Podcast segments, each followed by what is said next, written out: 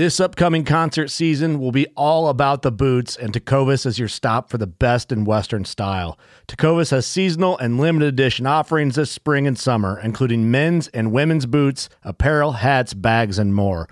All Tecovas boots are made by hand in a time honored tradition with timeless styles that are always on trend. And Tecovas has first wear comfort with little to no break in period. It's hard to find this level of comfort paired with this level of style.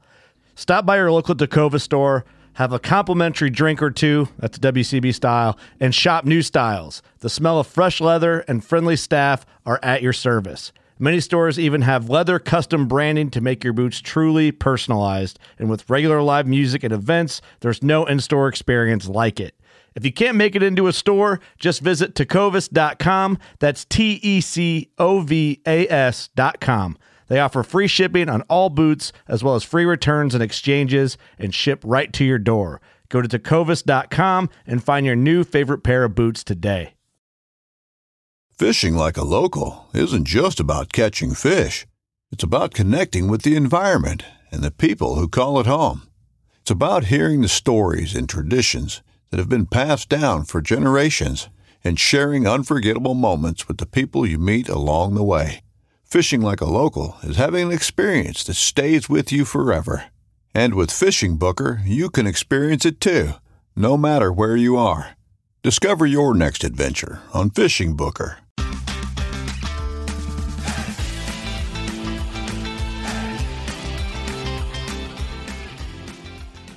Hello and welcome to the Publicly Challenged Podcast. I'm your host, Luke Oswald, and I hope you join me on my quest for knowledge to become a better public land hunter, angler, and forager. Stick with this, and who knows, maybe we will learn something together.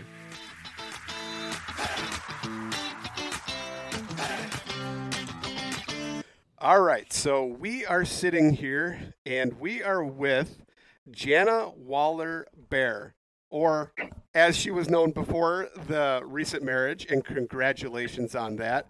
Um, Thank you. Super happy for you. Um, yeah, so Jana Waller Bair, also known as Jana Waller. And uh, Jana, can you go ahead and introduce yourself for everybody listening? Sure.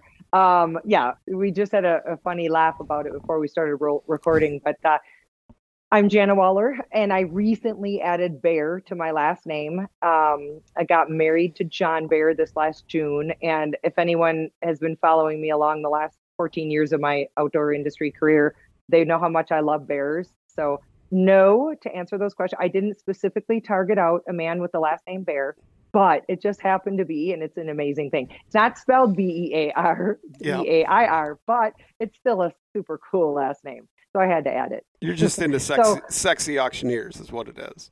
Yes, yes, exactly, exactly. You like fast, but no, I'm. Uh, I am uh, originally from Wisconsin. Um, you know, been a hunter my whole life. My dad brought me up in the outdoors, and hunting was smart enough to sign me up back in 1983 for hunter safety. Yes, you could do the math. And I was, you know, the only girl in hunter safety, and, and uh, it, it's glorious to see classes these days that are 50 50, you know, girls and boys. But I was a bird hunter in my youth. And then my dad and my dad and I often road trip to South Dakota from Wisconsin. Um, I picked up a bow my freshman year in college. And so I've been a diehard bow hunter for over 30 years.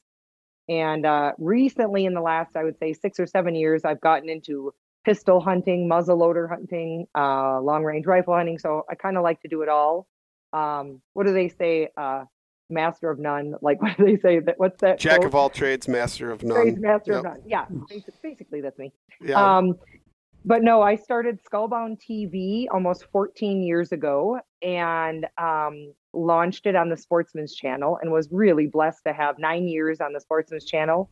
And during that ninth year, I was toying with the idea of going digital because a lot of my partners were kind of wanting that. I stayed clear of YouTube because it's uh, yeah, everyone knows YouTube is not hunter friendly, not gun friendly, and uh, Carbon TV is. It's all owned by hunters. So I decided to do uh, kind of a test run, if you will, Skullbound Chronicles, we called the show. And it was basically highlights of the previous nine seasons on Sportsman's Channel. And it did so well that the following year I jumped ship and went com- exclusively with Carbon TV. Now I'm launching in next week my season six of Skullbound Chronicles. And yeah, it's been an amazing almost 14 year TV career, which I never intentionally planned on. yeah. But yeah, everything happens for a reason. And it was an amazing path that we happened to go down. And uh, I feel super lucky to, you know, be in this industry, be so connected to other hunters. And I uh, moved from Wisconsin to Montana uh, now, what, 14 years ago, and uh, started the show. And I have since moved from Montana to Utah this past June. But, you know, I do a ton of public land hunting. I'm primarily, I would say, a public land hunter. Um, I uh, do do outfitter hunts once in a while, but I really like to, if it's a great outfitter, I really like to take my veterans to those because it's just more accommodating. I do a lot of combat veteran hunts. And it's, uh, you know, when I have a nice lodge to go back to and vehicles to use and food provided, it just makes the hunt so much easier, even though they're still hardcore elk hunts. But um, yeah, I just uh, love every single species, every single weapon, and been super blessed to have Skullbound and Skullbound Chronicles. And I'm just going to keep riding the train as long as it's going down the tracks. I hear you. So cool. Um, I love Jana. Number one, that you kept the Midwest accent. well, that's not on purpose. Doesn't matter. I so last time I had you on, I had a uh-huh. friend reach out to me and he said, "Gosh dang it, I could just listen to her talk all day. I love the. I, he goes, I love a Midwest accent. oh, so, that's so cute. So, well, it's really want to hear a really funny story about that.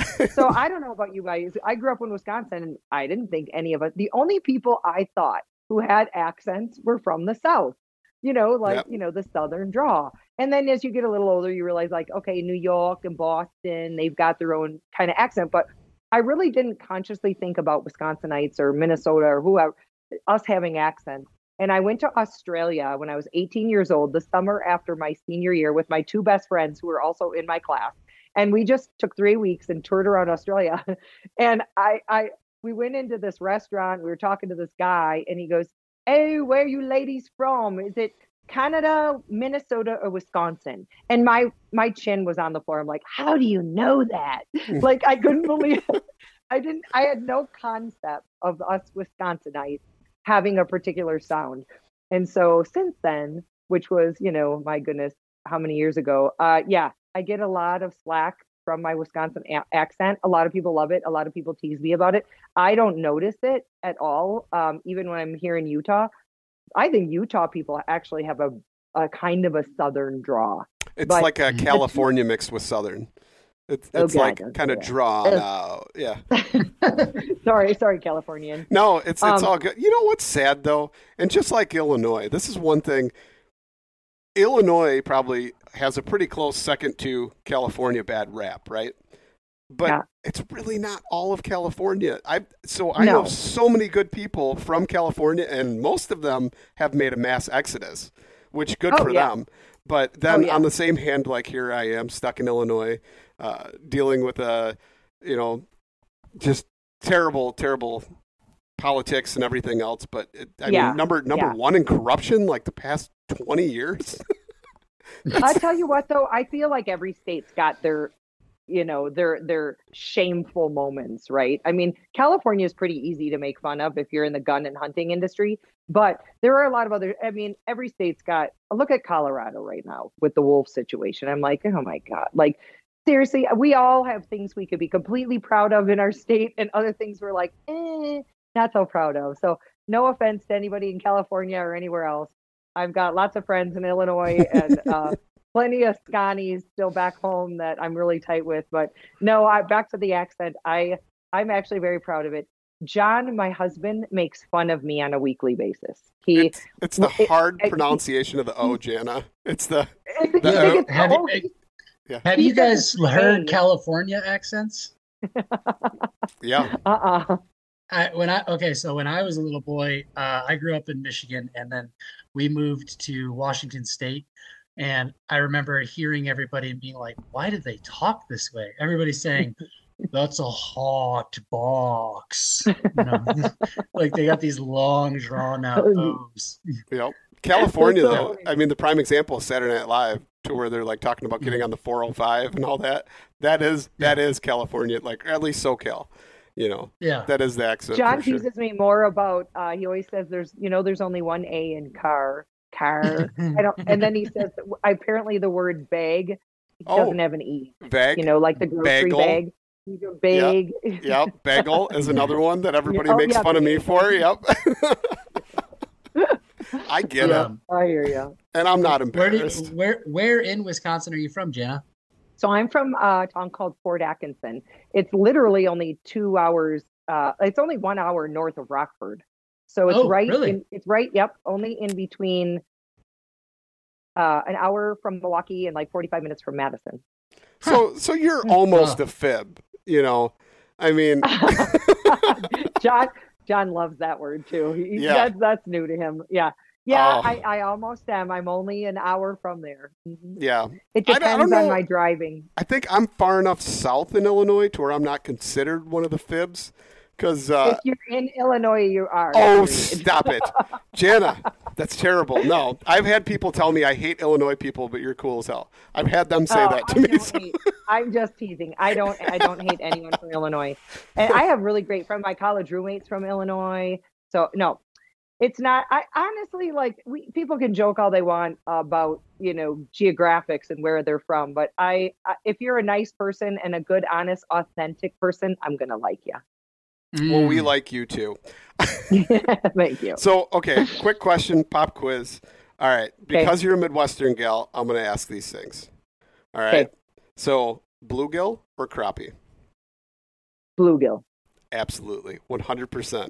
I'm on board with that. People who say crappie have never caught a nice big bluegill, especially like clean northern, cool northern lakes. We used to have a, a little cabin on Little Hills Lake in near Wautoma when I was a kid, and it had just had the best pan fishing. And I I grew up fishing. Well, like I like I was telling John not too long ago, it's like every town in southern Wisconsin has its own lake, you know, or big pond. And- Right? Yeah. And you know, from Whitewater does. My mom lives on Lake Koshkonong. Um, there's just so much great fishing in southern Wisconsin. And that's why all you Illinois people come up to Wisconsin every summer. It's to, it's Well, to catch our fish. Some do. Now, Jana, I must note that I have Yes. family in Wisconsin, and my grandmother owned a bar up there, and and so I've probably been to it. What is it? it was the old Triangle Tavern um, years Oh. ago. Yeah, actually, probably not that far from you, really. Yeah, where you were. Really? Yeah, What town? it was. Oh, geez, I knew you were going to ask me that. I can't. I don't. Have you ever? Do you follow that page, Drink Wisconsinably, on Instagram? Oh my gosh. Oh, they Yeah. pay tribute to Yeah. all the ta- dive bars. Well, this one, this one, she Uh, got rid of it. Uh, I mean, she owned it from like not long after. I don't know, probably the 40s up until Oh, up until like 60s, maybe. okay. So yeah, she owned Imagine it for a the while. But stories of the people that came to her bar Oh, bar I at imagine. that time. Oh, Yeah. yeah. Yeah. there's Like, all kinds. that's- yeah, I wish I would have asked Yeah. her, but um, Yeah. yeah. It's, I, I don't. I want to say Pell Lake or something like that, but I don't think that's right. But somewhere out Mm. that way, not too far over the Illinois border. But cheers to Grandma. yeah, yeah, she was a mean one, but God love her. She she was a mean. I'll tell you what, she was. She was. She was something. She was but- a Spitfire. Huh? But she was Well, nice. at- She she was nice Yeah, to me, well, so I the- never complained. about it. They, look what they grew up in. You know, I mean, when I think of my grandparents and their families, like they grew up in the world, like we think the world's changing right now, but in different ways. They grew up with, you know, with World War II and the Great Depression and then Vietnam. And I mean, life was hard back then in the 30s, 40s. Life was a lot, a lot different than it is right now. And it was tough. I mean, it turned people tough. And so she might have been mean and crabby, but I bet she had pretty good reason. Oh, she was good to me though. It didn't matter who she was mean to as long as she was nice to me. But also, I would I would probably say that a lot of the meanness back then probably came from like vitamin deficiencies. And, yeah every lack of sunlight too much work oh yeah yeah the war yeah working in the mines. Yeah yeah my great my let's see how's this go my great grandmother's first husband was killed in the that cherry mine disaster in illinois it was Oh, the wow. largest Yeah, it's one of the largest mine disasters in our country, the Cherry Mine disaster. And what happened was back in those days, 20s, 30s, they had obviously mines were underground and they had these donkeys that were underground that would cart things back and forth, but their stalls were underground and the hay caught fire. And there was a, an incredible fire in these mines. And anyway, my great grandmother's first husband died in that in that Illinois mine. Holy cow! I'm gonna have to look life. that up. The cherry mine, yeah. for sure. Yep. Yeah. Mm-hmm. Um, so recently you went on a goat hunt and I did, and uh, pretty cool. Your first goat hunt, right? Uh-huh. I, I, don't yep, ever my see first... myself going on one because don't say just... that. You never know. Oh come on! You never know. No, I don't. You have... never know. Here's why. Here's why. Like you never know. So I I never really saw myself either. I'm a basically a DIY hunter. Like I don't have you know I don't drop thirty grand on hunts kind of thing ever. And so but what happened was it was just timing. You never know. First of all, you got to put in the points. I never thought I would be able to hunt bighorn ram, and I drew that in Montana. Yeah. I drew that tag. So you got first of all, you got to put in. You got to be in it to win it. and second of all, with the mountain goat, it was actually a conservation permit in the state of Utah.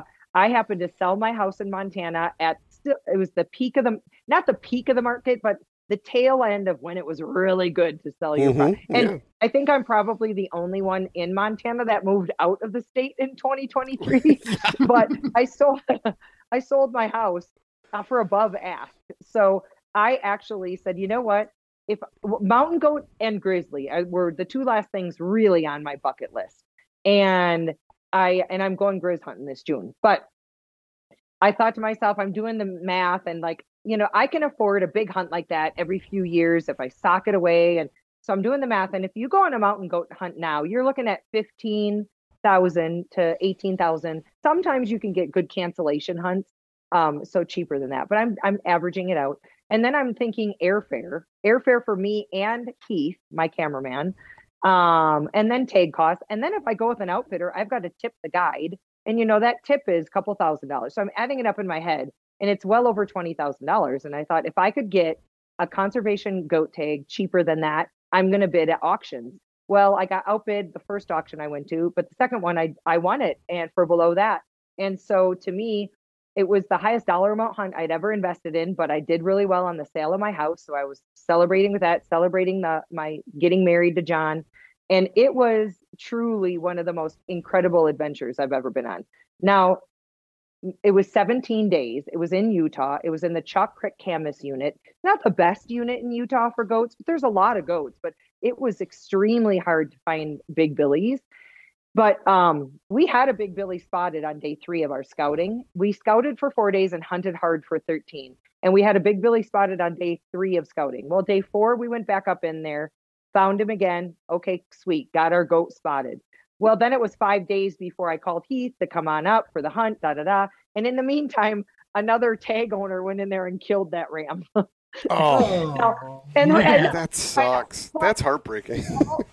it was heartbreaking at the from time, but at the same, when I look back at it, I've talked to this guy, great, really nice guy.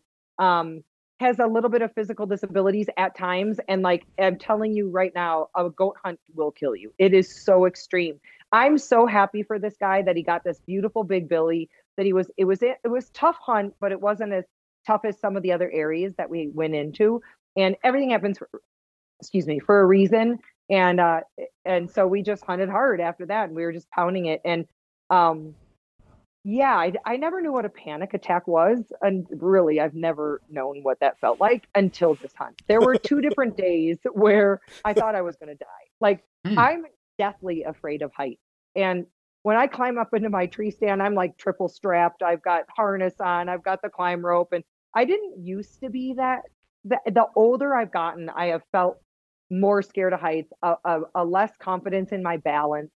Um, in my 20s, I still didn't love being up in tree stands, but I, I used climber tree stands and, you know, I went a little higher than I do now. But as I've gotten older, I just hate heights there were a couple of different days on my goat hunt where you if i took two steps left or two steps right i was falling to my death and it was terrifying and if if john on the last i was only with so he filmed me the first six days and I didn't know it would take 13. And so we've got incredible footage. We actually saw over, we saw 25, um, 25 ewes and nannies, a couple of billies. Some were just impossible to get to.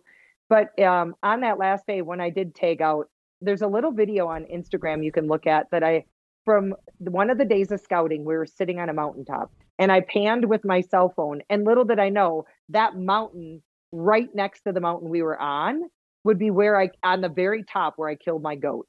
And if you'd have told me you're going to kill your goat up there, I would have said, "Oh hell no! There's no way I'm going up there." like, like I don't think it's physically possible to get to him. You know, you might be able to shoot a couple of hard, couple hundred yards from like the one saddle, but then how are you going to? He's going to roll and get pulverized, you know, or you won't be able to get to him. Mm-hmm. Well, if it wasn't for my husband John just encouraging me every step of the way and saying, "Look, we we can do this. Let's just get up there and let's take a look once we're there. What do we have to lose?" So we, it, you know, took hours on hours to get up to where we climbed up to this one peak we were on, and there, there, the goat was 200 yards away. And you know, we watched it and filmed it for a half hour, but it was in this rock slide where the rock slide slid and then sheer drop off 1500 vertical feet. So if I shot the goat there, it would roll and I would never be able to get it because mm-hmm. then it mm-hmm. dropped down to another cliff that you could not get to. So he said if he comes left or goes right, I should be able to at least climb along the edge and get to this goat. And that's what happened. We waited till he crossed over and I dropped him in his tracks at 200 yards, like, and with some rocks and trees below the, above the drop off. But I'm telling you, getting over to him and back was terrifying. Like, abs- like, like I froze at one point and I said, I can't, I can't do this. I, my body tells me I'm going to die. I kept thinking of you know, Cameron Hanes' friend Roy, who literally, you know, fell to his death. It's it's rare, but it happens. and uh, anyway, just one step in front of, in front of the other. We got over to him, you know, did video, cleaned him out, packed him up. I I didn't even full body mount this goat because I was so scared of getting off the mountain with that weight. Oh, um, oh, yeah, that's I'm true. just going to do a, yeah, I'm just going to do a shoulder, a really, really cool shoulder mount with rocks. And we had all the meat in the one pack and the hide and head in the other and got off. But it was incredible. And it was uh, one of the most unique things about the hunt was that I've never had a hunt that it's basically I'd never been in that unit before. We scouted a ton on the laptop with onX, you know, especially the new 3D layer where you can really go in and see what it looks like and then we scouted for four days just hiking into these canyons and looking around and taking you know looking to see where we could find some goats but um i'd never been on a hunt before where you literally start from a trailhead because that unit is one of the best hiking units in utah. It was literally like hunting glacier national park. It was so beautiful. It was so beautiful but that it's so pretty. And so there's hiking trails everywhere so we would pick different trails during the day. And then obviously once you you get up high you spot the goats you get off trail. But you always start the first three four miles on the trail. And so i'd be sitting there in the morning looking at someone next to me who's all you know getting their walking sticks together and their their water bottles and this and that. And you know i'd be strapping my 28 Nosler to my backpack with the suppressor on the top. And and you know for the first few days it was mountain goat Paulie, my buddy and heath and john and i. And you could just tell some people's looks were like, what are you doing? You're going in there with a gun. Like it was just crazy. But I never encountered anyone that was negative. I did encounter a group of women one day that were on a girls' trip. I can't remember what state they were from, but they were out in Utah on a girls' trip. And we probably had a 45 minute chat on the trail. And they had every question on, oh my gosh, you're hunting mountain goat? Like, what's that on the end of your gun? And oh, do you eat mountain goat? And like, they were totally inquisitive. And it was such a great conversation because they weren't negative at all. They weren't, you know, I could tell they at first they were a little weirded out, but they were, they had such great questions. Those are the people that we hunters need to talk to. We need mm-hmm. to talk to the people that aren't anti hunting. They're not pro hunting they're they just don't know anything about it because they don't they didn't grow up in a hunting family. I met this yeah. other gal one day who's a like I follow her on Instagram now. All she does is hike. Utah, Colorado. She hike she all by herself all the time. And we talked a lot. She had a pistol on her and a, and a bear spray and actually known as man spray. Um, you know, just in case she ran into somebody creepy or something. But she mm-hmm. hikes all by herself all the time, and she she had tons of really good questions. She wasn't judgmental or negative at all. And she literally said at the end, you know, I've been thinking about how great it would be to be able to go out and get organic meat myself. I just don't even know where to start. And so we've communicated a little bit online and like that was a great conversation too. And it's funny. I remember one guy in the parking lot goes, Is that a suppressor? You've never seen one. Is it legal? I'm like, Yeah, it's legal. Like, I'm not going to hunt with it's not legal. And, you know, just a good conversation about hunting with a suppressor, you know, and, and the benefits of it to be in my ears and the animals. And so anyway it was it, it was really unique experience not just the hunt of itself and the terrain but the people that i got to talk to on the trails almost every day. It was it was definitely that part of the hunt was really really cool. So were you hiking in to the unit uh, through trails every day?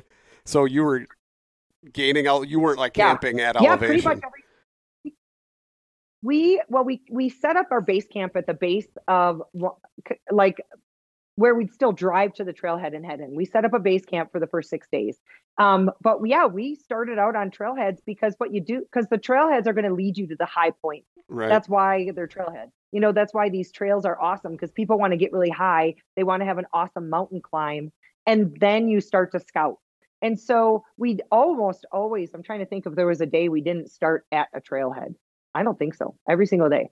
And then we would branch off and cut off the trail when we saw goats up here or goats over there. Or, you know, we'd see goats maybe in the afternoon being like, okay, they're literally two and a half miles away, three miles away. You could just see these little white specks, you know, with, that stand out like a sore thumb with your with the vortex. We took our vortex spotter. And um it was yeah, it was challenge. There was a day that I thought it was good. I thought the day was going to turn into a Dateline episode, you know, like I, a Dateline podcast crime show, because I was either going to kill John or he was going to kill me. We, we got a tip from, I don't even remember where it came from that, oh, there's goats above this one lake. You got to go in there, da da da. So we looked on onX and it looked like a tough hike, but doable, right? Because the first like five or six miles were trail well, I didn't I didn't look as closely as I should have on the 3D and realized that to get to the spot that we wanted to look up into this one canyon was about 7 miles and it was and about 5 of those miles were like zigs straight up like you know when you go up a little bit you hike and you're like okay it's been a half hour 40 minutes of hiking straight up. It's got to go down one of these like right? After a while you feel like it's got to at least flatten out a bit or something and it was just climb. It was a really steep, steep climb. And the end, we ended up getting back to the truck. We never saw a goat that day. We got mm. back to the truck. We had done. Um, it turns out we did almost 16 miles that day, and we actually tried to hike up to the top of this one cliff once we were all the way back up in there and i i couldn't that was the first panic attack i've ever had i mm. couldn't go any further it was it was literally like this to get mm. to the mm. top and I just felt so unsafe and like there weren't any it was just sheer rock and there was nothing to grab onto and I just called it. I said I can't. And so then we went back down and went around this other big mountainside to see if they happened to be in the back over there. By the time we got back to the truck, I said literally I'm I'm shocked this this isn't going to be a future date like two of them went into the mountains and only one returned like yeah. i literally i literally wasn't sure i was going to live that day and then the last day of the hunt, this day 17 of when I got the goat, there were a couple really scary parts for me. You know, not John's not afraid of heights. He's like a monkey up there. He could just walk super. Not, he's super confident. The a fear of heights can literally paralyze you in situations like that. Like I was, there was a couple times he had to come back for me, let me just grab the back of his coat because it was sheer drop off on either side of this little skinny ridge, and I was just terrified. And uh, but you know, then when you get down and you're like, I did it, it is the most incredible feeling of just yeah. like, look what we just did, look what we accomplished. It was a super hard hunt, but it was it was such a great experience. It was the first we've hunted a ton the last three, four years, but not like that. Not like yeah. day in and day out and like just pushing your body to the limit. I've done a lot of really cool hunts before my uh, bighorn ram hunt was 17 days. That was two days of scouting, 15 days of hunting. That was super hard. Um, I did a backcountry Alaska moose hunt, uh, DIY. That was hard, but nothing was like this goat hunt. Mm. yeah, it was awesome. I, and I just I just ate the last of the meat. So we oh. celebrated. I know I'm so bummed. You just don't get a whole lot of meat. They're all fur, but we mm. it was really good eating. I made my favorite way to make it was out this curry dish that a friend sent me a recipe for, and it was delicious. We had it New Year's Eve and sort of celebrated like and told the story of the hunt again with our friends and had the last of the goat meat. Oh wow! Yeah, I have I have a question because I'm completely ignorant about the regulations of goat goat hunting. Um, yeah, is it only the uh, billy goats that you can shoot? And no, it depends. Okay. I take that back it depends on this on where you're hunting, what state, and it depends on the type of tag you have. I had okay. a tag where I could shoot anything. You could okay. shoot Billy Nanny, and it is truly the hardest animal to judge. You have to take a, a quiz before you hunt. You have to go on the you. I'm sure all the states that have billy goats have this, but you have to go on Utah's, uh, you know, site and take a quiz. And uh, actually, Steve Rinella has he's the one narrating the video about it. It's a really good video. I learned so much in that video watching online about mountain goats because I didn't know anything about them before the hunt. Mm-hmm. Nothing. I'd I'd seen them on other hunts I've been on. Um, we saw them on our Alaska hunt. I've seen them in Montana, but I've never hunted them. And then mm-hmm. you want to learn everything about them and you know their habits and like when do they mate and the kids and everything.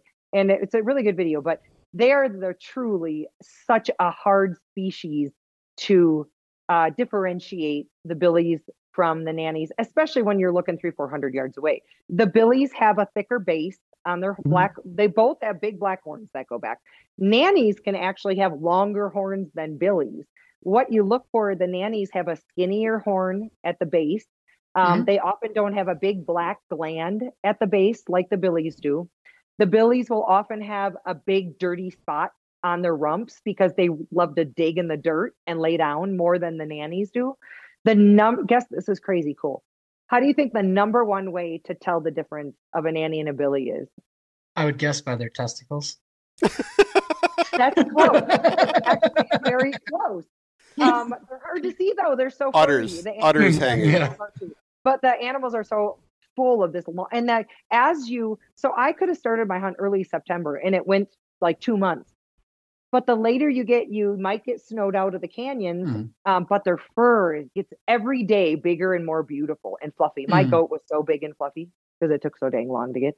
Um, but no, the number one way you can tell the difference is how watch them pee, how oh. they pee, which is so interesting, you know, because yeah, it really is. And trust me, I in 17 days and all the goats we spotted, to- totally. So the nannies squat like a girl dog, and mm-hmm. the, the billies almost like a horse. They stretch out and they kind of pee like a horse. It's a total that that is the number one telltale sign. And then there's the horn thing and the dirt on their butt and their body shape. But I'll tell you what, I saw some monster nannies, huge. Wow. So yeah, it is very hard to tell. But yes, my tag was any any nanny or Billy. Wow. And I think there were how I don't know how many how many tags were in my unit. I I can't remember now but I know I talked to the guy who got a Billy in the unit right across from us, where which I saw every day because the highway separates it. Um, and then of course the hunter I talked to who got the and the reason we know he got my Billy, this Billy had a collar. That's hmm. another really cool, cool part of the hunt story. So when we spotted that Billy, I didn't really want to take it if it was an active collar. You can, it's completely legal, but I've done a lot of conservation work and a lot of work with the biologists and i know how how much work it takes to collar animals. And i don't care if you're collaring mountain lions or bighorn rams or mule deer or goats. It's a lot of work and a lot of dollars. And so you know you you can totally legally take a depending on what state and species but he totally could take a goat that's collared. I just was like uh, can we call and see? Let's call the division and see if that's an active collar and so John um, called his buddies. They called back and said, We have no active collars on that mount. So we knew it was probably an older Billy that was had a dead collar on. And uh, which is cool because and then then it was even cooler to think about getting him because I want to get him. I want to look at that collar, turn the collar in, see the data from the collar that even though the collar's dead, he still has record of who that goat is. what data they got off that goat before it went dead, and they go dead after a time period, you know, because yeah. of their battery their battery life. But anyway, this other hunter got him, which is uh, ended up to be a really good thing. And uh, yeah, it was a it was an incredible experience. I'm so excited to launch that hunt. It'll be live on Carbon TV, free for everybody to watch, um, mid January. Nice, amazing. So yeah, um, a lot of people talk about the whole collar thing, and I think I've even heard Rinella speak on it before and saying as kind as cool as it is at the same time he wouldn't want to do it. And i kind of feel the same way and kind of how you felt too. It's neat to know the data just like a band on a bird but at the same yeah. time you know that that animal has been molested. It's been it's been captured by someone else. It's been touched before you. And yeah. to know that it hasn't been completely wild because at some point something's touched it which is kind of yeah, hard when you're on a trailhead anyway you know? But like especially I, I, I think an elk more so than like a goat or something like that. For me, I don't yeah. think I could I could shoot an elk that had a collar on it or a mule deer. Yeah. I don't know. I I have I I can see both sides of it. I really can. For me, it wasn't that a human had touched, because trust me, they're still wild as wild can be.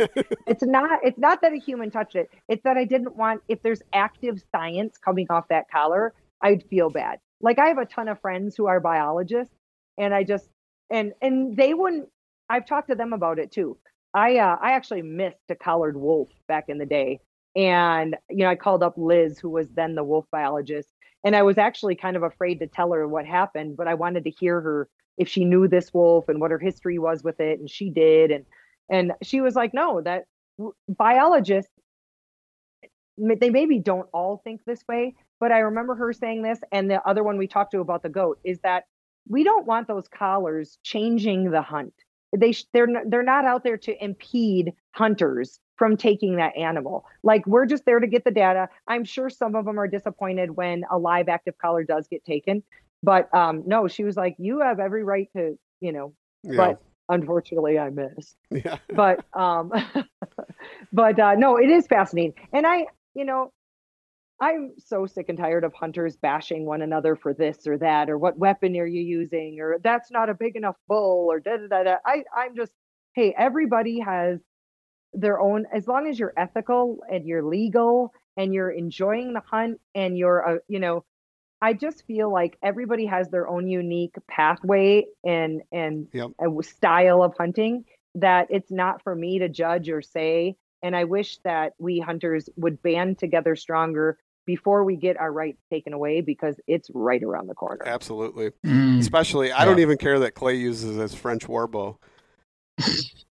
that what? what? so we uh, have an no, ongoing I, joke. Go ahead, Clay.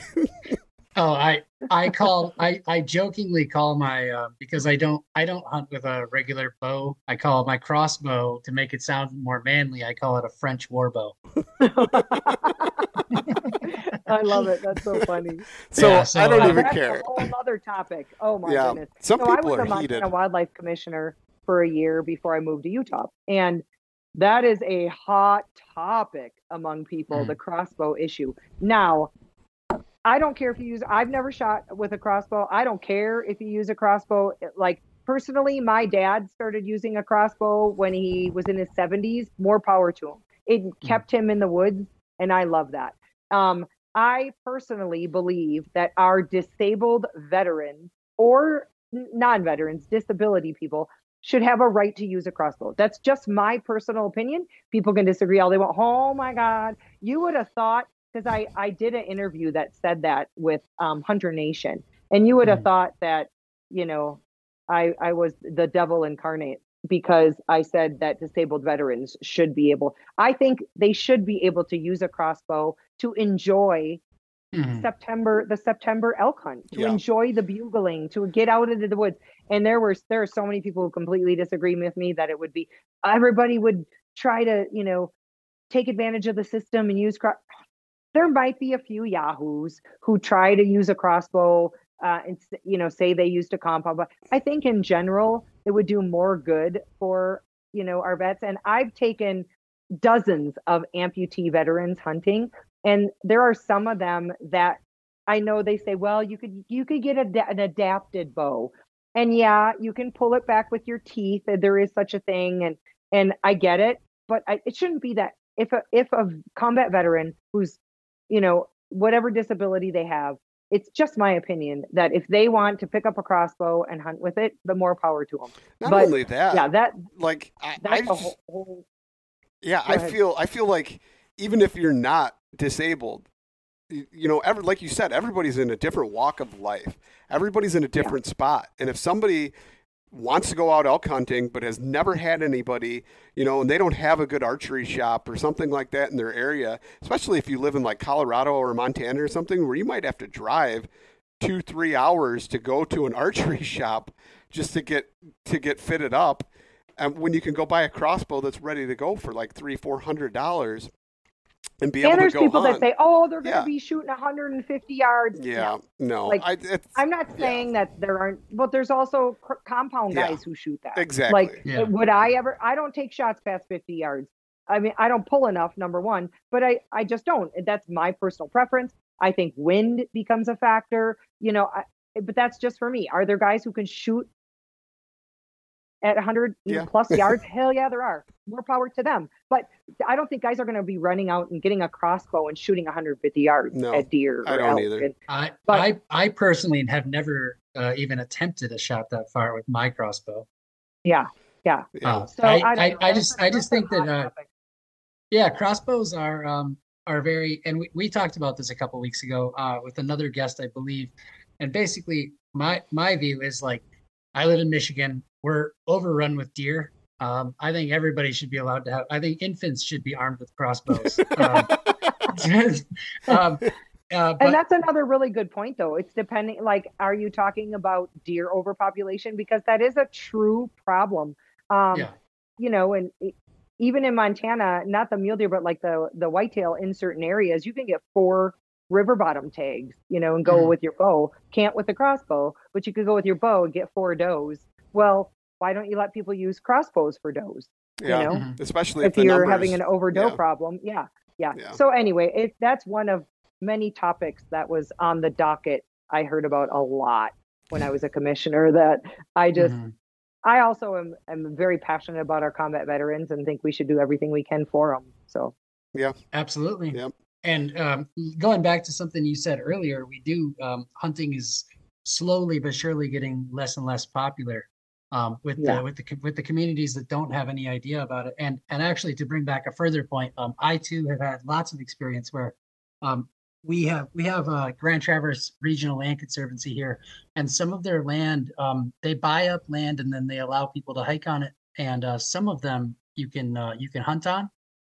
And uh, I, me and my 13 year old son, we love to go squirrel hunting, and um, we'll I, I encounter people constantly, you know, just hiking, and then um, I get asked all the time because our squirrel season goes to the end of March. It's the last day of March is the last day of the season, and Okay. uh, I'll, I'll be out there the last day of the season because it's like you know we love to do it, and um, people will be freaking out on me, you know, and I'm like, you know, okay, this is not a this is not some dangerous weapon. I'm I'm shooting a 22 and I'm shooting into trees. You know. yeah, yeah, yeah. And honestly, they just don't know any better, especially if they haven't grown up in a hunting family. By the way, I uh, I have not done a ton of squirrel hunting, but when I did at my dad's cabin, it was so much fun. Um, I this year I I was not at my dad's cabin; he sold it, but I was with a bunch of friends, my second family in Prairie du Chien, and we were just. I didn't take out, um, but it, it was funny. It was just Heath had never been to Wisconsin before, could not believe the squirrels. Like he's like, we should just come and do a squirrel hunt in here You next should, year. Like, was like- and like Come and I do a a- squirrel hunt, and we'll do. should. I told Clay we want to do recurves and just have a blast shooting them with like tr- trad That would be bows. so yes, fun. come yeah, out and do it. so. I totally would. I have a I have a Instagram account I love to follow. If you guys, I don't know if you see him. It's called Squirrel Warriors. This Hmm. guy does taxidermy Oh, yeah. work with squirrels. like you know, they're riding the rabbit or they're Hmm. shooting their bow. They look like little Robin Hoods. They are so cute. I love. I'm on his waiting list. He's got a waiting list so long, and they're the same price as a like deer mount because No he's way. so good. And he makes clothes for them. Like they're so. I want one riding a rabbit, but um, they are they like a chipmunk riding a rabbit, but they're just hilarious. You got to go check out Squirrel Warriors. I did a video um just a couple weeks ago. I was in my basement looking at my deer mounts, and I just just thought of this. So literally have zero effort into this reel, but I just said, Hey, calling all deer hunters, if you're like me and your deer hunt turns into a squirrel fest, I've got a good idea for you. And then I flashed to his, you know, squirrel mount. It's got almost a million views. And I'm like, oh, that's awesome. okay, there's something. Yeah. People are either really into squirrels or really into squirrel or taxidermy. Yeah. Yeah. So I am a You gotta go follow. semi-amateur professional squirrel taxidermist. Clay didn't. Clay didn't. Yeah, Clay didn't believe me that I said I I wanted to get into taxidermy, and my buddy, in order to teach me, said, "Well, the easiest thing you could do first is squirrels." So we did like four of them, and uh, How'd they turn out? not too bad. I showed him one of the like the second one I ever did. I sent him a picture of it. It's not too bad, right, Clay? I mean, it's decent. Yeah, no, no, no, no, it's not too bad. But I, I did have a question for you. Are you skinning them the way you skin a muskrat then? Are you asking me? Yeah, yeah, I'm asking you. When you when so you when you skin them that, down yeah. the middle and then and then pull Oh. pull them out and clip the clip the paws, turn them inside out and flush them. Oh, you Oh, okay. I thought you I, th- I was going to say um with a muskrat you just do like a line down the leg and then pull the whole thing off like a sock. No, I, I skinned them in the middle like a incision like that okay. long, and then trimmed around it and folded them inside out and kept going. Yep. Ah, okay. So then all you have to stitch of- is the belly. Yeah. Speaking of muskrat, have either one of you eaten muskrat? I Yes, I not. have. Oh, Yeah. Oh, you have Clay? Okay, that's Yeah, yeah, cool. yeah. I Yeah, yeah, I, I trap I trap muskrat, yeah. Oh, Um, nice, nice, nice. I was Yeah. treated to smoked muskrat um, up in Alberta. I hunted Wow. with uh, the Swampy Cree Nation, and Mm-hmm. um, they were just so great. And one of the guys brought over muskrat, and it was like I had this. It was really actually very bland. It had no Mm-hmm. bad taste whatsoever, like you might think. It was actually very bland, but it almost looked like shredded beef. And if you salted it, it was great. I Mm-hmm. Oh, I yeah. can totally see why up there, especially, they did tons of muskrat hunting, and it was one of their staples because you Yeah. could always find them. They're always plentiful, and they're actually really good eating. Yeah. So I uh, I wrote a s- muskrat. I, I yeah I wrote a Substack article about how um, I think that if you're a forager and a hunter and you're delusional enough to think that you could survive the apocalypse uh, on deer, that um, better better better get used to eating muskrat because uh, muskrat's one of the most uh, like reprodu- reproductive animals in our country. You know, Yep. um, a, s- a Yep. single mom a single mom can have 45 babies in a year. Holy wow, cow. I didn't know that. Neither did Yeah. No, no, I. like seriously, no one a serious. No, no wonder why like the Swampy Cree tribe and their Mhm. ancestors literally, you know, that was one of the most sustainable things they collected was muskrat. No wonder Yeah. with like the I had no idea the numbers. I thought rabbits were bad. Wow. That's awesome. Yeah well well you have otters eating them from the water and then you have uh, all kinds of aerial predators eating muskrats as well so Yeah. Yeah. So Yeah. let's let's get on the subject here then because I'm curious. I've never eaten a coyote or a wolf or anything like that. Have either of you? no No. My Would friend you? Jason Tarwater has. Um, Oh, for Jason- sure. So my buddy Jason Tarwater, he works with the NWTF. He cooked up coyote, and he said it wasn't bad. Um, so I would I eat everything, right? I mean, I love mountain lion. I'm I, bears. Obviously, I hunt bear more than any other species, so I eat a lot of it. Um, I love bear. I love it. I love everything. Um, the one thing that would concern me is parasite. Um, with coyotes, I don't know if anyone I know has ever eaten a wolf, but um, I'm sure there are people out there.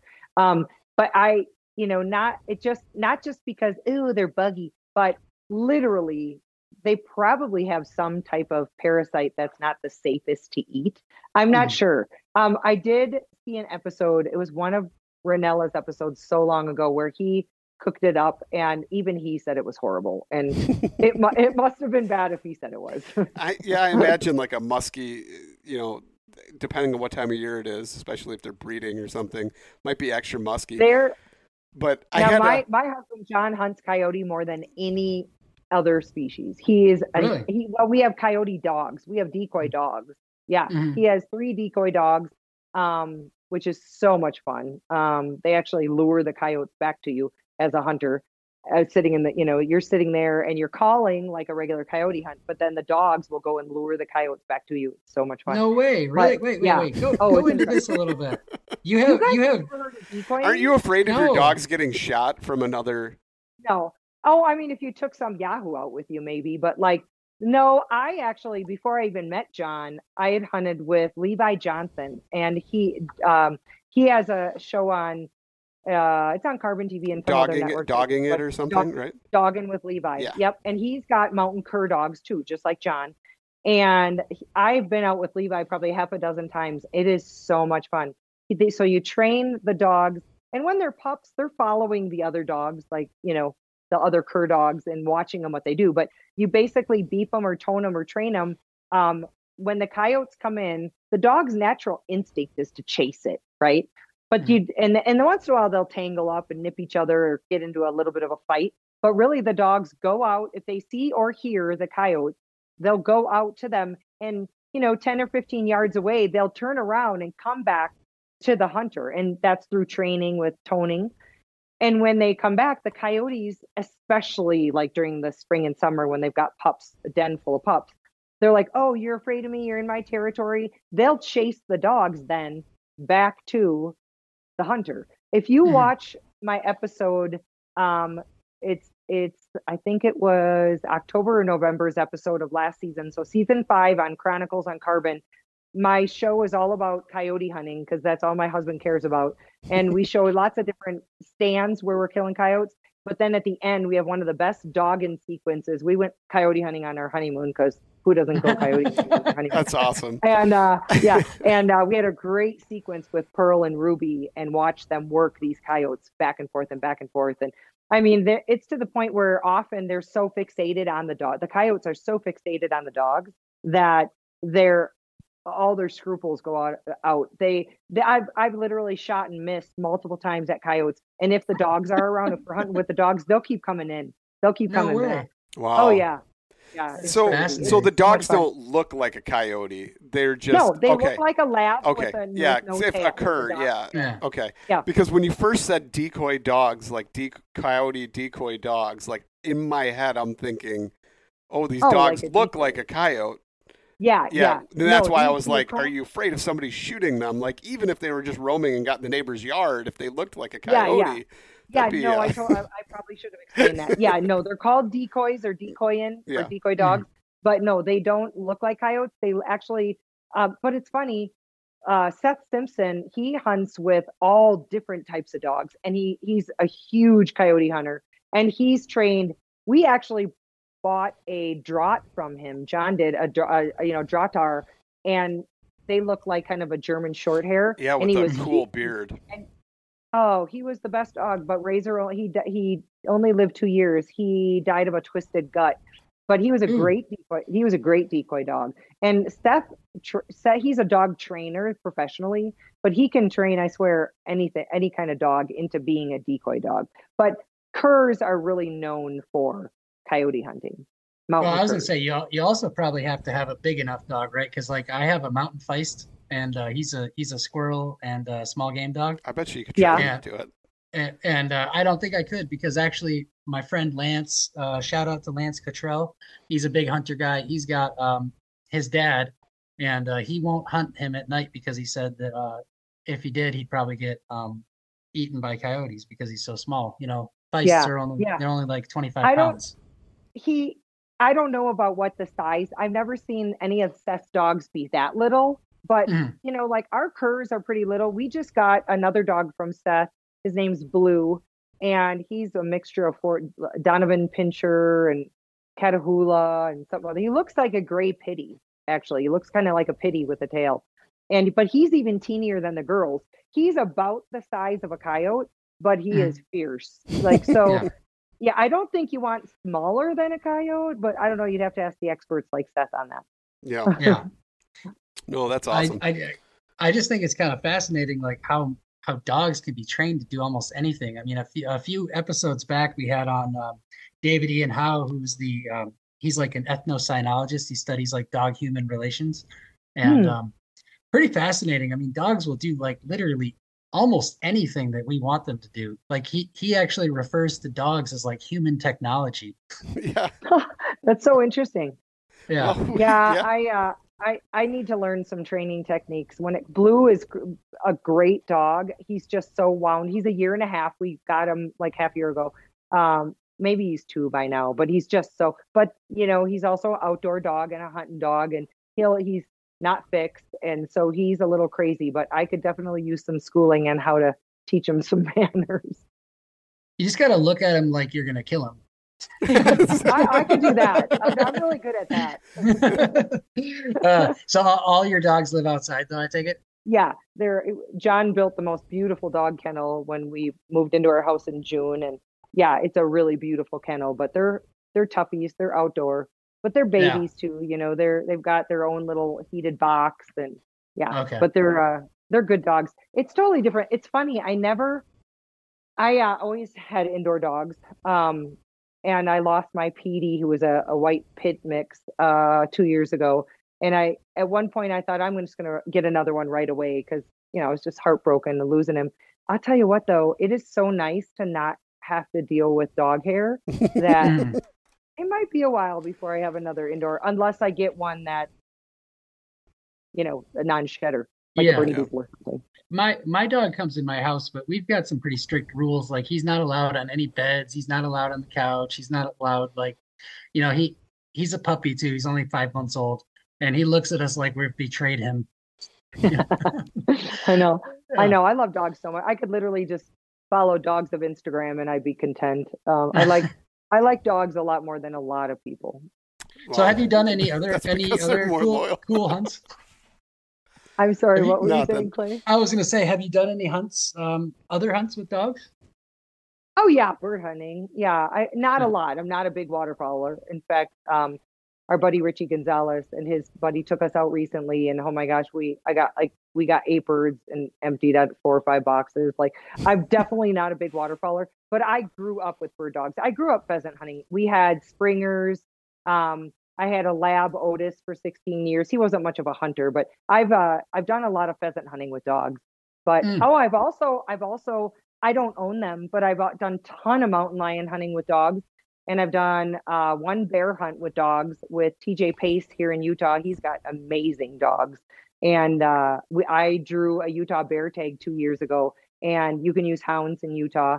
And so we did the hound hunt, and I thought, yeah, I want to experience this at least once because I'm a huge bear hunter, but I'd never done the hound thing, and it was awesome. It it, Yeah. it was just as hard a hunt as any other spot and stalk bear hunt that I've been on.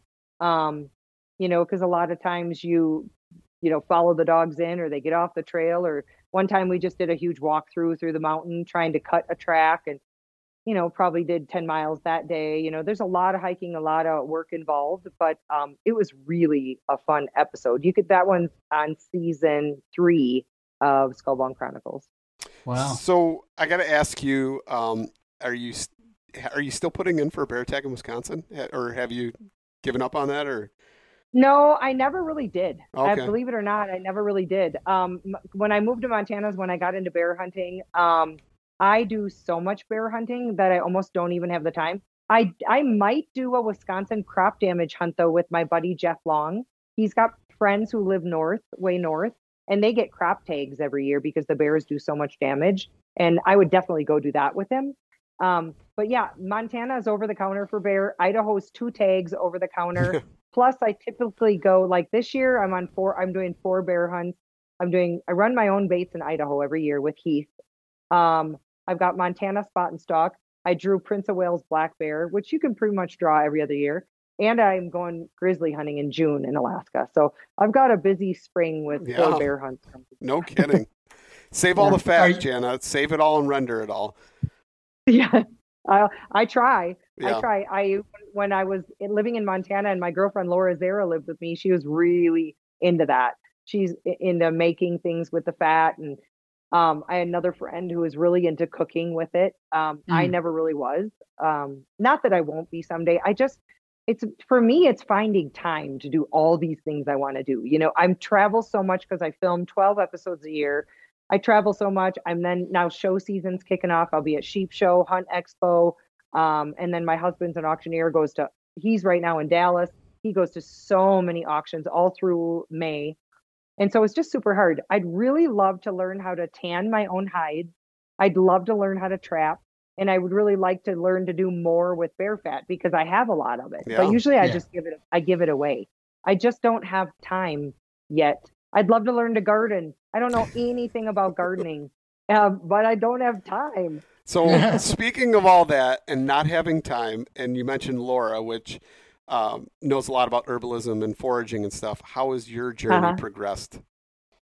How is what? How has your journey progressed on the whole foraging thing? Have you learned any yet? Oh. Have you learned the king Uh. boletes and at least pick those when you're out there hunting or no? No. Oh, What's that? The giant, the giant porcini mushrooms, the giant mushrooms. Oh, that- is that what they? Oh, yeah, Yeah. yeah, Oh, I'm sorry. Yeah, I have. I'm not collected them myself. I've heard of them. I am not. I'm not the best. I haven't learned a ton. You'd think I would with Laura, but Laura and I were like two ships that passed in the night. We weren't. We didn't spend that much time in the mountains together. But she, we went out one day and she collected valerian root and um, oh, what's that other one? Oh, this is a great story about foraging and collecting. so we were we were at my house my dog pete had just had major surgery on his neck he had some big lump removed and the poor guy you know was just walking around and higher than a kite he'd had surgery that day and he had like he looked like frankenstein with his little stitches. I felt so bad. And i had people over. Laura was there friends of laura's. Polly and dee my friends were there. And we were going back and forth onto the deck in the evening and it started to get windy and the door blew into pete and split his neck.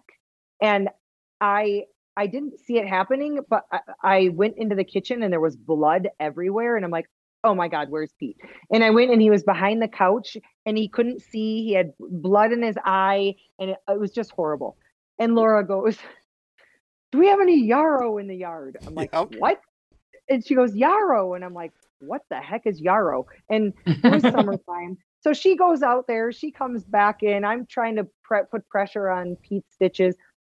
And she's like, Do you have a mortal and pestle? I'm like, No. And so she puts it in her mouth and she starts chewing, and I guess it tastes disgusting. And she Sure. gets this massive wad of green goop and spits it into her hand and puts it on Pete's wound and just sits there for a couple minutes.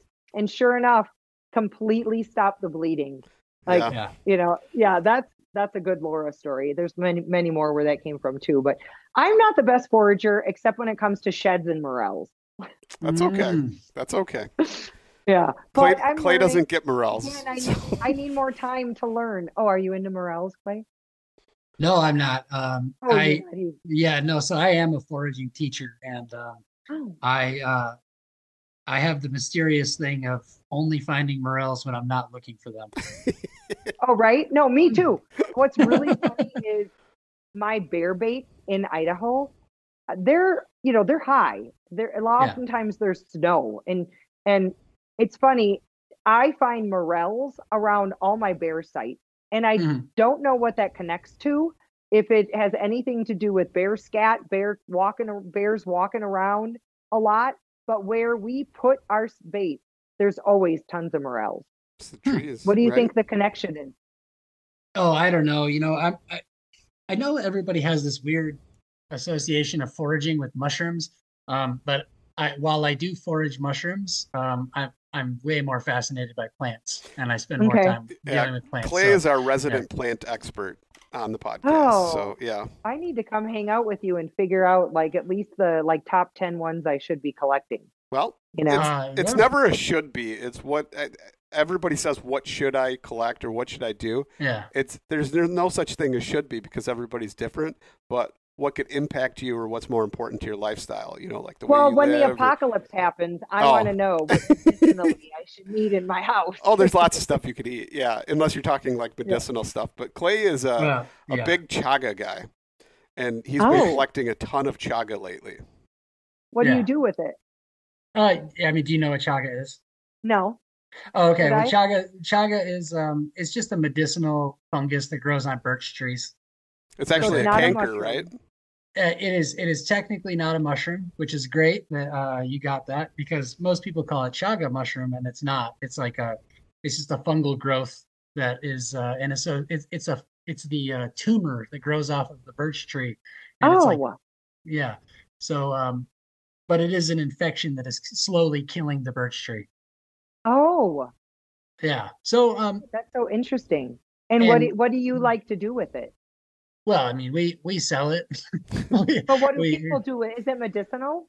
Yeah, it's it's medicinal. It's got it's got a lot of stuff. Um, I I like to have a more realistic approach to telling people about it, right? Like so, chaga is good. It is medicinal, but it's also um, it it is high in um, oxalates. So if anybody has like kidney issues or anything like that, they should not touch chaga. Mhm. Um, and then uh, I also do think that it's good, but I don't think that it's as good as like the hype is. I, people that's say. not what you told me, Clay. I thought you said you had a friend that like cured his own cancer with chaga or something, or allegedly. Um, No, I have I have a friend who uh, came to my chaga class like eight or nine years ago, had cancer, and then he started drinking chaga like every single day. And then his words were, his uh, doctor was baffled by the amount of uh, white cells that he had after that, because he said his white cell count was like extremely low, and then when he started drinking chaga all the time, it raised his white blood cell uh, count. Now, I have no idea if that was because of the chaga. I just told you that story as an anecdote, you know.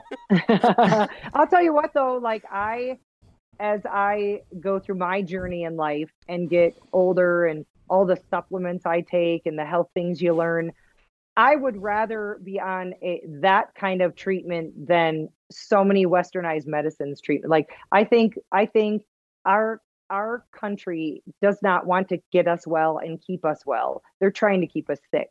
And I, Oh, I so absolutely. I, I absolutely believe in um, holistic approaches, um, you know, holistic medicines. I follow a ton of those pages on Instagram and Facebook and uh, toxins. You know, I've recently gone down the rabbit hole of what is toxic in my household. Everything. So I've tried to, yeah, it's true. Yeah. The water out of the tap for crying out Oh, loud. yeah. So I've tried to, you know, just kind of decontaminate my house in terms of the products we use both on our skin and cleaning products and, you know, no candles, no whatever. I've gone down that rabbit hole last couple of years because I truly believe there's so many products out there that are made to make us sick.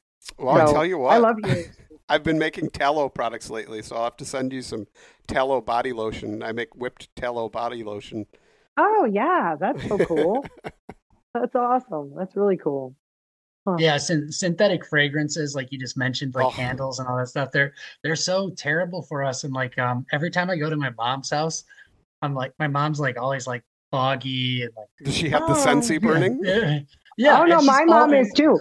and- my and mom is too. al- yeah, Yep. And she, my mom, stop using air freshener. Stop using plugins. Stop using your candles. Don't use your air fresheners.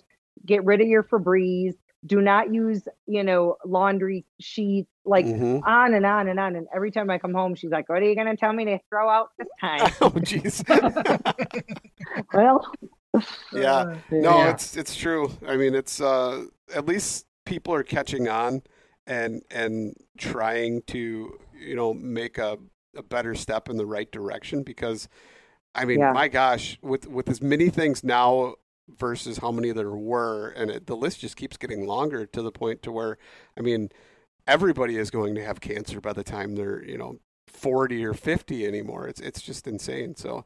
You know, It's hopefully crazy. more people learn and try and live a more natural life, and not only will it make everybody healthier, but also you know provide a better environment if people stop buying those products too. Oh yeah, and truly, like we hunters have it made because we're out, you know, getting organic food as as fresh as it can be. And you know, I've always, ever since I was 19, I've been primarily eating venison, you know, or and or fish we've caught and birds we've shot. And you know, for my freezers, typically got everything from, like I said, bear, mountain lion, to pheasants, to deer, antelope, muley, um, elk, and uh, the more and more studies that come out show how much healthier wild game is than anything else. Clay, pose your question about the the venison and the taste. Oh, um, oh, I um, I purposely like. I know it's probably weird to say, but in in our household, we like um, we like deer that have never eaten a uh, off of a cornfield ever. So like the the deer that I shot this, uh, I shot a doe this fall, and she was miles from any agriculture, and uh, predominantly eating cedar, and we love the taste of it. And um, I'm not doing anything for conservation by shooting those deer because Michigan is overrun with deer in the southern part of the state where all the agriculture is. but Uh-huh. um, but um, s- I'm gonna go to southern Michigan next year. But the point is, is that we think corn-fed venison tastes like crap, um, and I and it doesn't feel as like healthy to me. And I, I Mhm. and uh, let me go on a little side tangent here for a second. Uh, recently, I found out that there's more um, plant uh, antioxidants in meat than in plants themselves because of the accumulation that the animals do when they're eating. So, like wild animals eating all kinds of a variety of antioxidants actually put that into their meat, and then you get that as well. So, Mhm. meat is pretty medicinal, right? Well, I don't like corn fed venison. I think it tastes like crap. What do you think? Um, I honestly don't know. I haven't. I'm trying to think if most of my whitetails per se have not been around corn because where I hunted the last 20 years, for example, was at my dad's cabin where it's it we don't have we don't have any food plots. It's straight up acorns, you know, Okay. and foraging. But it does it makes sense to me in in my rabbit hole of toxicity is that it makes sense to me that you are probably getting some of that glyphosate that's on that corn. So, Yeah. you know, why not? If that corn is being sprayed by the number one, you know, pesticide in the that that other countries have literally deemed illegal, our country Mhm. sprays everything with it. If that that pesticide, that glyphosate is getting on the corn and that deer is eating the corn, then makes sense to me that if you are super vibrational that you can tell that you know Hmm. makes sense to me i don't know but i would say most of the whitetails i've ever shot they're not uh, in or out of a cornfield so i'm probably not the best person to ask that but it's interesting that you can taste the difference but you know chemically coming from a point of view with organic versus non-organic i'd always prefer that they did not eat on corn Yeah. Yeah. Me Well, too. Luke- Luke Unfortunately, no it's op- impossible. It's there's Yeah. so much agricultural land around me that I don't think I could go ten miles in any direction without hitting a field. So yeah, Yeah. it's almost impossible for me. Although I will say there's some places where I hit some like pretty decent amount of river bottom to where at least they're probably minimalized, you know, contact with corn. and like how much of that deer's diet is corn you know like they're probably foraging on a lot of other things as well i would assume um you yeah, know, it- except for in the fall, like know, harvest time. That that's when when like That's well, when they- yeah when all the corn is dropped on the ground. I'll you can watch them go out there every night and eat it. yeah you know, it's yeah, almost like clockwork. But yeah yeah, i don't know it'd be really interesting to be able to test test the venison to see Hmm. if there are traces of the chemical in it we could do Yeah. that. Be- I think we could do that. I think that would be very expensive. Um, and the I might The know some people. Monsanto. I might have Yeah, some some. I'll Uh, have my people talk to your yeah, people I might have some lab connections, so we might be able to do that and do a little comparison. Yeah. You're gonna have to send me some meat, Clay. Um, yeah, yeah, yeah. But you know what's funny though about that is that um, I don't want to eat uh, venison that's eaten off a cornfield, but I've shot deer in a, uh, or sorry, I've shot ducks in a uh, layout blind in a cornfield, and man, it's so nice getting a nice fat corn-fed duck. Yeah, well, that's with the duck, though. No matter what, I mean, because it flies and it migrates. I mean, it's probably Yeah. hit every cornfield on the way to wherever it is to you, anyway. You know. Yeah. So, yeah. But anyway, Jana, it's been awesome talking to you. We could probably talk forever, but we don't want to take up too much of your time. Um, like I said, it's awesome. We thank you so much for coming on. But before we go, um, could you please tell everybody where they can find you, find your show, uh, reach out to you, all those good things? Yeah. Um, on social media, I'm only on Instagram, Facebook, and Twitter. It's Skullbound TV or Skullbound Chronicles. Both are me. Um, you can find my show on Carbon TV. Uh, I've got just launching season six, uh, Skullbound Chronicles on Carbon TV. Season six launches next week, so mid January. Um, and Carbon TV is always free. Uh, you can watch the app on your phone, or you can put Carbon TV on your TV through a Roku stick. You can just go in and add channel, You can do it with a Fire Stick. Uh, any Vizio TVs now, you can put Carbon right in the main menu, so you can watch it right right next to your Netflix, Amazon, Carbon TV. I also way. have, yeah, Yeah. it's awesome. Yep, they signed a huge deal with Vizio TVs this year. So, um, and then even most people have a Roku stick, Fire Stick. Yeah. You just go into the settings and there's an add channel button, and you hit find, you know, the find button, type in carbon, you'll see it pop up. It has a little box that says add to home menu. Check the box, and boom, there it is. And in fact, I Um, think you Yeah. just didn't you do a video on that recently? Uh huh. Yeah. Yeah, the- on the Vizio one. Yep, Yep. I did. And uh, I also have my fast channel that's on 31 networks now, which is really exciting.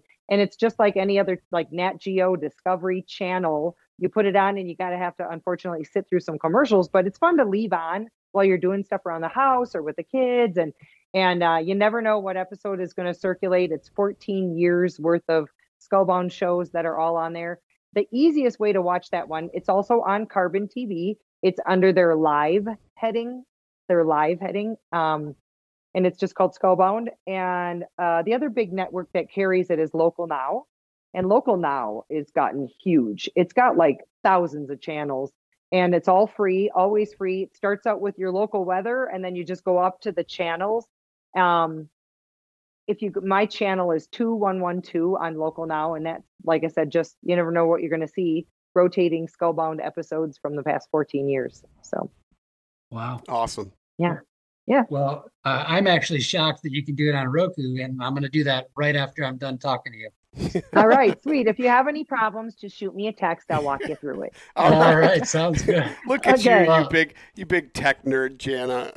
I know right Well, thank you it was- so it was much. It's Great, been it was awesome. great meeting you, Jana. Oh, nice chatting with you guys too. Any um we'll have to catch up maybe mid-season. We've got I probably have the craziest hunting season I've I've had in a long time. This I have three veteran hunts that are going to be amazing. Um I got grizzly bear in June. So sometime after June I'll have to hop back on and we'll we'll chat about the Yeah, you know what else we could do? And this is kind of a dead period right before elk season. I think squirrel starts in like what August, right, Clay? M- For me, it starts uh, November 15th, or, or sorry, uh, September 15th. Okay, I, I believe it's September. August something for us in Illinois. So you might have to come and shoot some squirrels in Illinois or something, and we can. Uh, yeah. That would be so fun. Yeah. All right. Yeah. Yeah. That would be a blast. We should have some kind of tournament or something. Game on. Yeah. Well, yeah. All right, guys. Nice Yep. chatting.